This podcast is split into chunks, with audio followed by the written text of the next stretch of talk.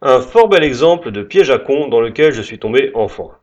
Des belles pubs avec de belles images, une hype créée à coup d'arguments chocs, du genre photoréalisme extrême, pour une Super et un combattant phare ressemblant au T-1000, forcément je me suis rué dessus, moi le naïf fan de Street Fighter 2, pensant que tous les versus fighting étaient aussi excellents. Monumentale erreur Commençons par la base, le roster de, attention, 7 combattants, à peine honnête, hein, surtout que l'on ne peut incarner que l'android en mode solo, et ces 7 robots sont bien évidemment des monstres de charisme. Malgré leur impressionnante intro en 3D précalculé, il faut bien avouer que le chariot élévateur ou le compacteur ne font pas rêver grand monde. Quant au gameplay, eh ben, deux attaques spéciales et l'obligation d'être immobile pour charger un coup, et voilà.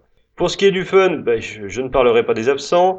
Bref, une sacrée escroquerie malgré une prouesse technique dans nos salons. Et vous pourrez le trouver sur abandonware.fr pour les plus masochistes.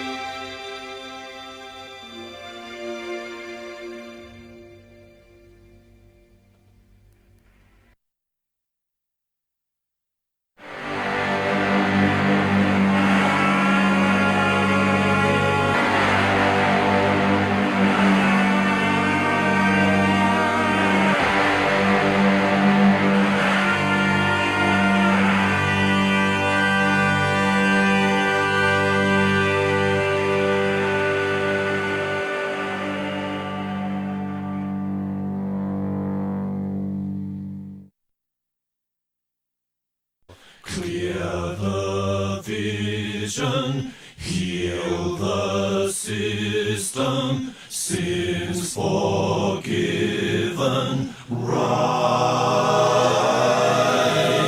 Flee the prison, break the system, sins.